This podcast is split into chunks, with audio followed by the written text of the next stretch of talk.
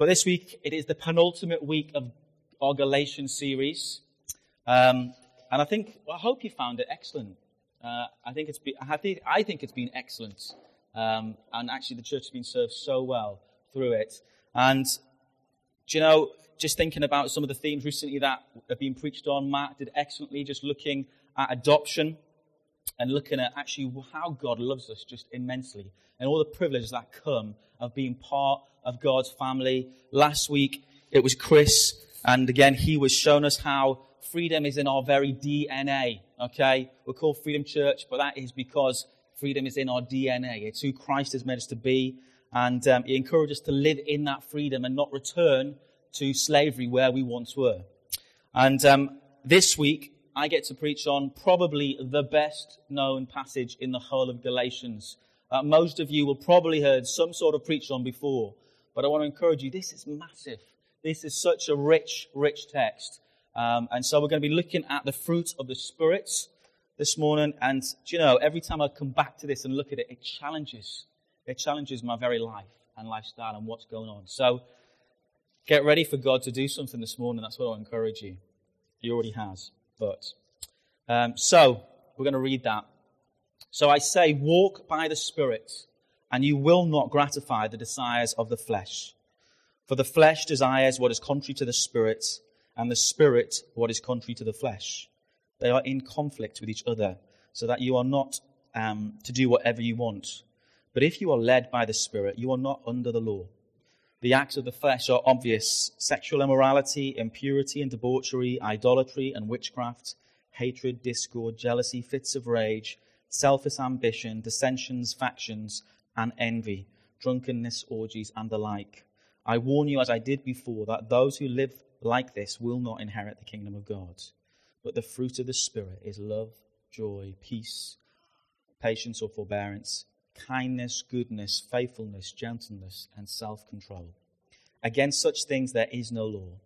Those who belong to Christ Jesus have crucified the flesh with its passions and desires. Since we live by the Spirit, let us keep in step with the Spirit. Let us not become conceited, provoking, provoking and envying each other.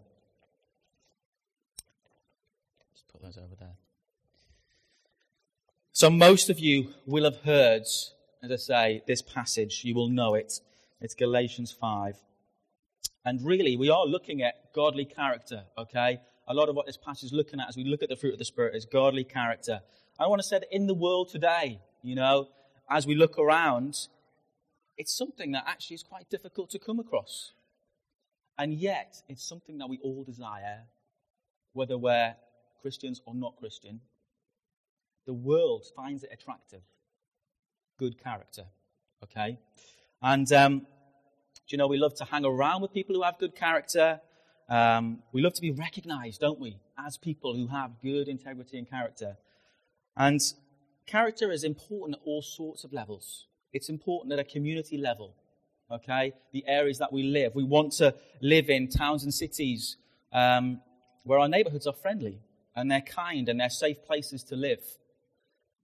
And from a leadership perspective, we want to be led by leaders who have integrity and good character. And as we approach the elections, as Ruth pointed out, we're approaching elections this coming week, we want to be voting. We want people in power who have good character and integrity.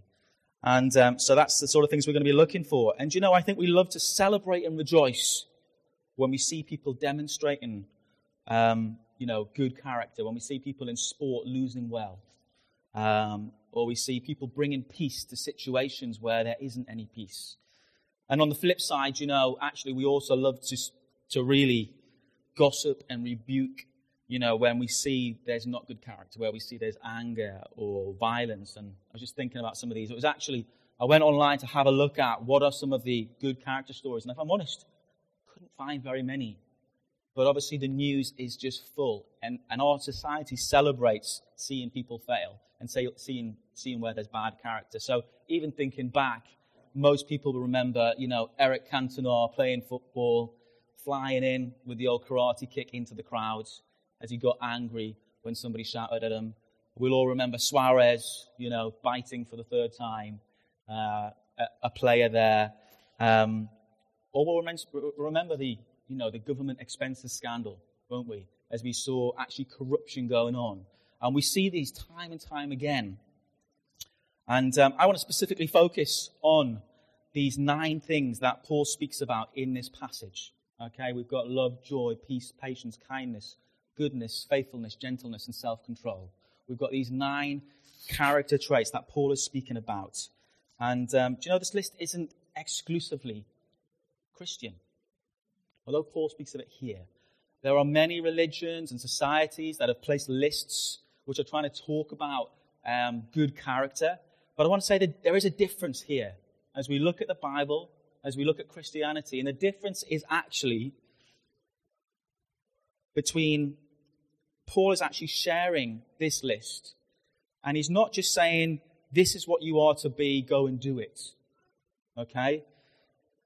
Be off with you. Do you know, he tells us that God is totally committed to us. And it's actually God who is committed to helping us um, to bring about these characteristics in us if we allow Him. And in most other religions or societies, the motivation for morality is a fear based one. It comes out of fear. And yet, in gospel Christianity, our motivation is a dynamic of love for God. Where does it come from? It comes from a dynamic of our love for God. It's not out of fear, that we might lose something. It's out of a love for our God. And this is a love that is so strong that God Himself comes alongside us and He dwells in us and He dwells in our very being. That's what the Bible says. Through the Holy Spirit. And He changes our very hearts if we allow Him to. So this morning I want to just ask two questions. As we look at the fruit of the Spirit, I want to ask, what is the fruit of the Spirit? What exactly is it? And how does it grow in our lives? Okay? We'll jump slightly ahead there. So, firstly, what is it? The first thing to notice about this, as we, if you want to just look at the passage or look at your Bibles, is that Paul calls it fruit in the singular. It's not the plural. And you know, for me, that can be quite confusing because we've got these nine things listed afterwards. And so it can be confusing because you see these nine things love, joy, peace, patience, kindness, goodness, faithfulness, gentleness, and self control. And you think, surely there's fruits. But actually, um, and, and, you're looking at it thinking, I like these things. I like, I like the love and the joy. But do you know that peace and patience thing?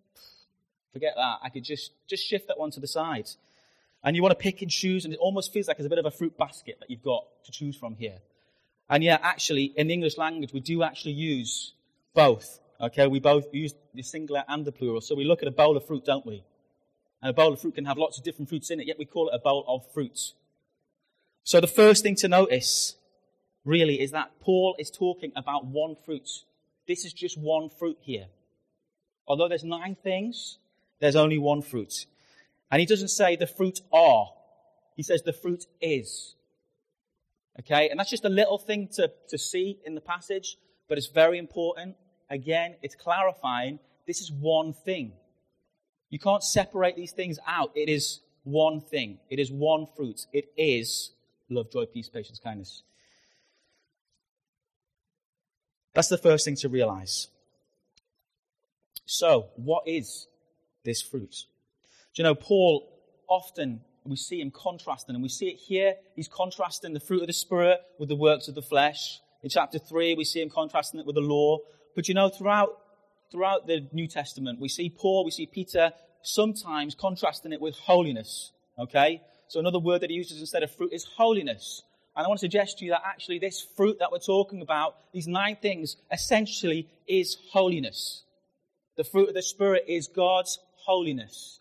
And It's almost like he's come along and he's taken this word holiness and he's split it into nine different things to help us to understand what is involved in this holiness. And I don't know if you remember the experiment at school. There you go. This isn't just dark side of the moon or whatever it was. Um, this is a prism. And as we shine light through a prism, what happens? It refracts and we see lots of different colours coming out the other side.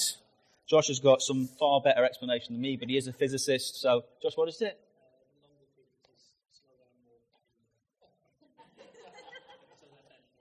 See, we're not just teaching the Bible here, you've got some, some physics going on as well. Is that right? It comes on top because it's the longest frequency? There you go. Um, so what we've got is we've got a disbursement of colours coming through the other side for all you lay people like me who don't understand physics at all. And it, you know, it looks like a rainbow. I want to say it's just looking at it, the prism itself is, is not actually creating these colours, is it, Josh? No. The prism itself is not creating the colours. Okay, actually, what you've got is light going through the prism and it disperses into all these different colours of the rainbow. And I think it's a little bit like this fruit of the Spirit. Okay? Imagine if we were to get holiness and we were to push it through the prism. Do you know what comes out? Love, joy, peace, patience, kindness, goodness, faithfulness, gentleness, self control. That's what comes out of the prism. Holiness, and we've got all these different things linked with it. And um, I think it's funny because as we look at this list, I want to say I don't think it's totally exhaustive. Sometimes think, oh, well, that's just it then. No, I think there are more things. I don't think it's an absolute exhaustive list. I think this is Paul laying down some foundations for the Galatians as to what it is. And I know when I look at this list, there are certain things I'm looking through and I think, yeah, that one comes pretty easy to me. That one feels a bit more natural to me, but that one there, just haven't been able to get a grip of that at all. Um, and it can be like that as we look at this list. And um, maybe it doesn't feel like for you either that they grow as a package. When I talk about it being one fruit, does it feel like they all grow together as one package? Um, and I just want to say what I found particularly helpful is working through this list. Okay? And simply being honest and praying and asking, Lord, what areas are there in this list? Where is there a healthy balance and where is there an unhealthy balance in my life? Uh, and I want to say it's good to see it almost as a, as a health check for us as we live our walk with God. This is like a health check that we can look at and say, Lord, where's the fruit in my life? Do you know, Paul doesn't expect us to look at this list like a shopping list. It isn't one of those where we can say, yeah, I like that one and I like that one and I like that one. I'm fairly good at that one. That one I've never been able to get hold of, so we'll just chuck it away. As I've said before, this comes as one package. Okay? This is one fruit. And um, it'd be like looking at that prism and saying, do you know, I like the yellow and I like the blue, but that red and purple, I could just do without that. It doesn't come like that. You can't just get rid of those things. And um, it's not even just a case of saying, well, you know, I've got six out of nine of those things. That, I think that's good enough, really, and we'll just settle there. At times, I want to suggest it might be helpful to just look at a few of them and say, okay, I'm going to focus on these two characteristics, but I want to just urge you don't ever treat them in isolation.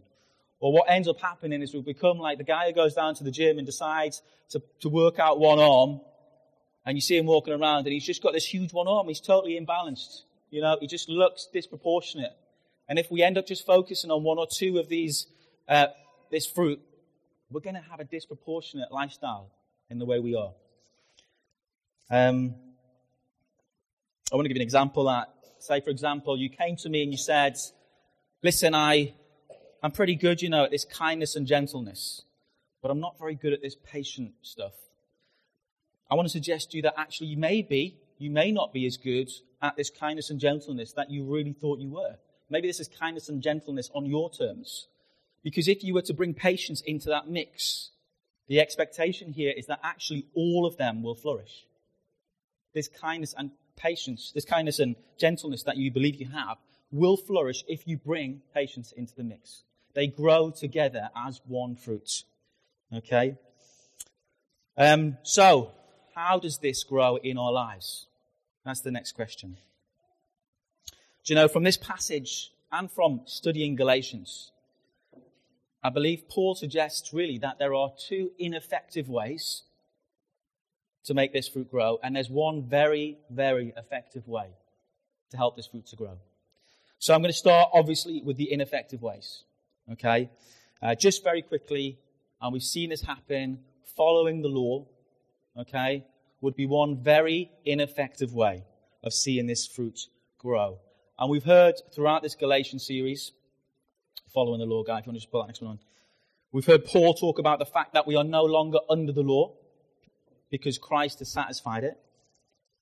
And he's clear once again in this passage that following the rules will not achieve holiness. We know, as we've studied, that he's not saying the law is bad. The law is not bad. The law itself actually points the direction towards God's holiness. But the law, in and of itself, has absolutely no power to change you. It has no power to change you. And so I want to suggest if we try and live this way, and we live under the law, and we try and put all these things in place in our lives, these rules and regulations and disciplines,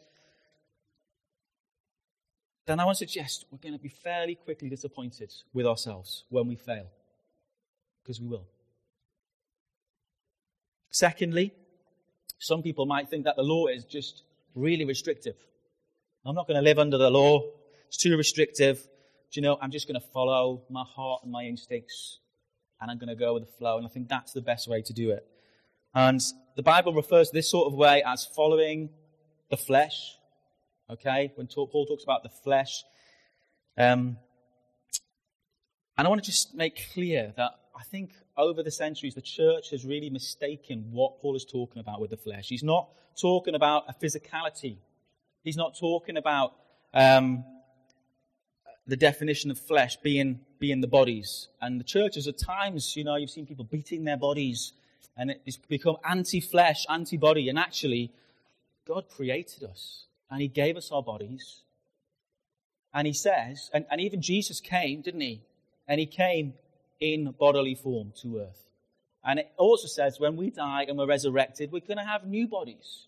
Okay? I don't think this is talking about a literal bodily flesh. He is not having a go at our actual bodies.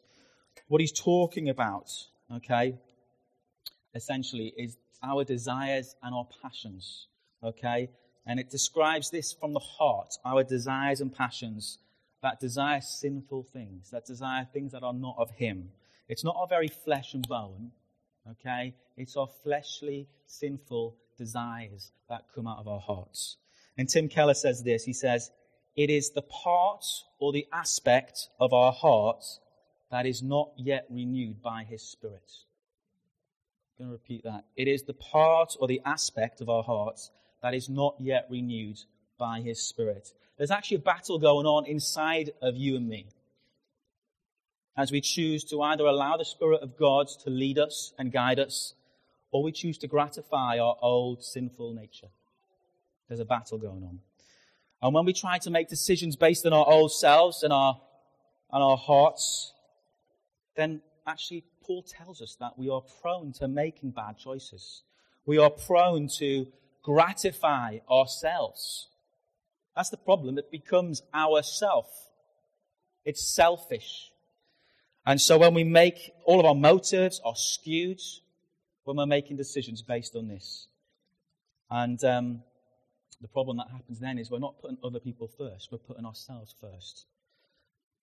And Paul gives us this other list, doesn't he, in the passage? And this reflects attitudes of our old self and our heart in that way. The acts of the flesh are obvious sexual immorality, impurity, debauchery, idolatry, and witchcraft, hatred, discord, jealousy, fits of rage, selfish ambition, dissensions, factions, and envy, drunkenness, orgies, and the like. Do you know, if we, if we rely on making decisions based on this good instinct or from our hearts, then there may be times we actually make good ones. I want to say that. But actually, on the whole, as I said, the reality is we make bad decisions. It was funny, I was, a lot of us have been watching The Island and just looking at, I don't, want to, I don't want to point out to the women specifically, but looking at the women as they trekked around the island trying to find their way back to the camp. And they went round twice as they made decisions based on their gut. we're just prone to make wrong decisions, you know? And we end up getting lost. We end up hurting people. We end up putting ourselves first. And, um, yeah. We now have a new way of living that Paul is describing here. And it's not based on an internal law or a compass, it's based on a person. It's based on a relationship with Jesus. And I don't know what your perception of Christianity is, but I grew up going to church as a young child, and if I'm totally honest, I grew up totally misunderstanding the gospel, the good news. Because I grew up thinking that, you know, God is good. Yes, that's not a misunderstanding. God is good. But essentially, we are just bad. But if you work really, really hard and you obey your parents and you stand up for them in your classrooms, um, in front of your friends, and you read your Bible and you pray and you do all these things, that you might just become good enough to be His. And you know, the problem is that this good news, this gospel, was not good news for me because I knew I wasn't good enough. I knew myself.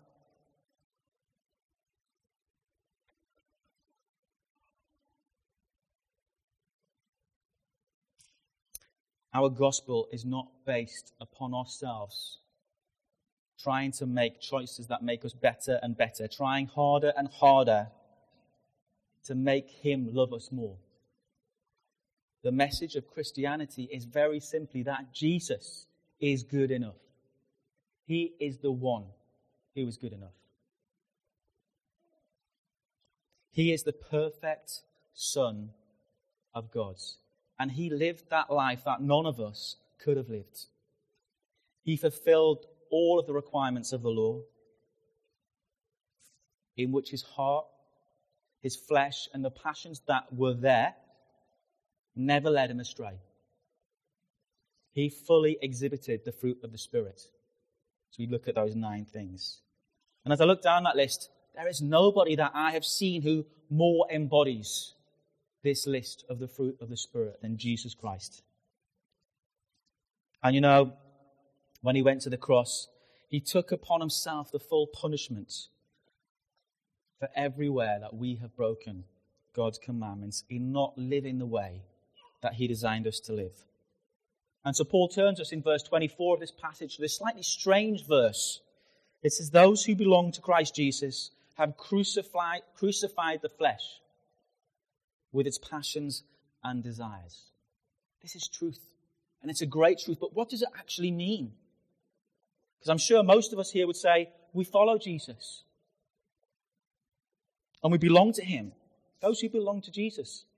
But you know, we've never been crucified like Jesus. But the gospel is very simply that we identify ourselves in Jesus, the very person that he is holy, patience, peace, kindness, goodness. They get identified in ourselves. Because God Himself comes to us and He dwells in us. And He is committed to changing us, to helping us, where we simply could not and did not have any power to do so before. So I want to say this fruit is not the stuff that we do in order to get love and acceptance from God. Fruit is actually what develops in our very lives on the basis of Him already loving and accepting us through Jesus. That's so important. Fruit is not something we do to have God love us more. We already stand in that place, fully loved, fully accepted through Jesus Christ. You know, in this passage, Paul describes the flesh as a work, the work of the flesh. And in chapter 3, he describes the law as the works of the law. But he doesn't describe the Spirit as the works of the Spirit. Have you noticed that? It's the fruit of the Spirit. Why is that? I want to suggest to you that it's because work is something that we do out here. Okay? It's something that we do in order to attain something. Whereas fruit is what comes out of work that's already been done. So we're not to work in order to attain the love of God. Fruit is actually what happens to us when we allow Him to change us from the inside out. And you know the funny thing about the law and the works of the law is that following rules or following our hearts never had the power to help us to live like this. But the Spirit of God dwelling in us now, if we allow Him, the funny thing is we actually start to live very naturally with displaying His fruit.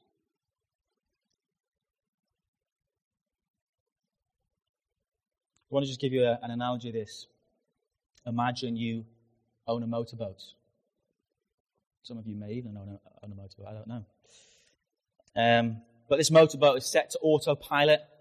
Okay, so you're on it and you're sitting back and you've got your glass of champagne and it's on autopilot and it's just going and it's just forging ahead. And you can sit back and you can relax and you can enjoy the journey. But then you suddenly realize, I'm out in the middle of nowhere, but I think we're going in the wrong direction. And so what do you do? You grab the steering wheel and you take control over the autopilot and you change the direction of where this boat is going. And you know the problem with that is actually you're still fighting against the boat. The autopilot wants you to go this way, but you suddenly realize you want to go this way. And so there's a battle going on as you wrestle with the direction of this boat and the autopilot that is, is going in that direction. And you know, sometimes we manage to hold course on that course, but the problem is, it's tiring because you're fighting against something else. And there are moments or times when we're going to get tired, where there's going to be weaknesses that creep in, and that wheel just slips back into the old trajectory, the old self. And our lives can be like that, can't they? Paul actually says that our hearts often pull us in the opposite direction to the way God wants us to go. They're not naturally inclined to go God's way. And there you are, living through life, and suddenly you realize, oh no, I'm going in the wrong direction. I'm hurting people by doing this. I'm not loving people. I'm not putting other people first. And so you grab that wheel and you change direction. And we start to put disciplines and we start to put rules in place to help us to keep that direction. But you know, life isn't fun like that because it feels like a constant battle and it's tiring. And what ends up happening is we end up letting go and old habits start to kick in and we start going back in that old trajectory. Do you know the more fruitful approach for us in this life is to actually change the course, the trajectory of the autopilot? So that the autopilot is going in the right direction. And the only person that can do that is God. He is the one who was able to change our hearts and set a new trajectory a new course in our lives. And we need to allow Him to cultivate this in our lives. And I want to tell you, this doesn't happen in an instant. It's not like you're in a meeting and suddenly it's like, hallelujah, that's it, I'm fully changed. Paul specifically uses this analogy of fruits. It's a it's an agricultural term. It's cultivating to help us to understand that this is a process. We still have many frustrations in our own lives, all of us, where we know we need God's help. But Paul is trying to help us to understand that there's growing to be done. Okay, like farmers have to understand that it requires effort and time to cultivate the crops. Fruit doesn't just appear on a tree overnight, does it? No. It grows over time. And I want to tell you that we will fail and will fall, but God is totally committed to you, to helping us to live His way, to equipping us through His Holy Spirit. And I just want to ask three, I just want to look at three things at the very end here. What does it look like then to follow the Holy Spirit? Firstly, I want to suggest it's about relationship. Okay? Spending time with God, worshiping Him, praying, him, praying to Him, reading His words, they're going to help us to become more Christ like. And I just want to reiterate it's not about doing these things to make Him love you more. You already come to Him loved and accepted. Remember that. You don't do these things to do that. We spend time with Him to enjoy Him because He's your Father and He's good. And we spend time with Him to become more like Him because He will change us. And you know, theologians often talk about the attributes of God as communicable, communicable and incommunicable attributes. And um, the incommunicable attributes of God are those things that only God possesses. So his omniscience, his all these all the omnis, Okay? Only God can be everywhere at all times. He's the all knowing. We, we don't hold the attributes. But the communicable attributes are things that we share with God. And I want to say that the fruit of the Spirit, I believe, is a communicable attribute that God allows us to share with Him. Another word for communicable is this communicable diseases. We hear it. It's very, very infectious diseases. And as we spend time with God, I actually think it's a little bit like this communicable infectious disease. He starts to rub off on us, and we become more like him, don't we? He's highly, highly infectious when we spend time with him.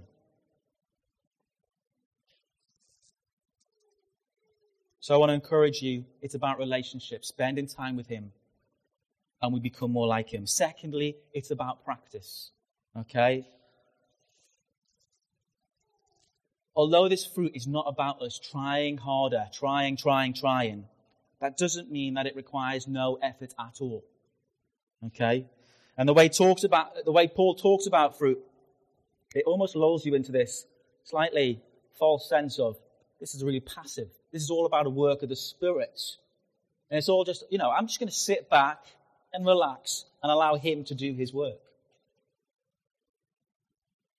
And lazy people like me look at the Bible and think, yeah, that's nice. I like that way round. But actually, that he starts to suggest two things in this passage that help us to look at the fact that isn't what he's suggesting. This isn't a passive thing where we just say, well, it's all up to you. And if I'm not changed, it's your fault. He actually says this in verse 16. He says, So I say, walk by the Spirit, and you will not gratify the desires of the flesh. And in verse 25, he says, Since we live by the Spirit, let us keep in step with the Spirit. Do you know, these are not passive actions. Paul suggesting here there's something very active.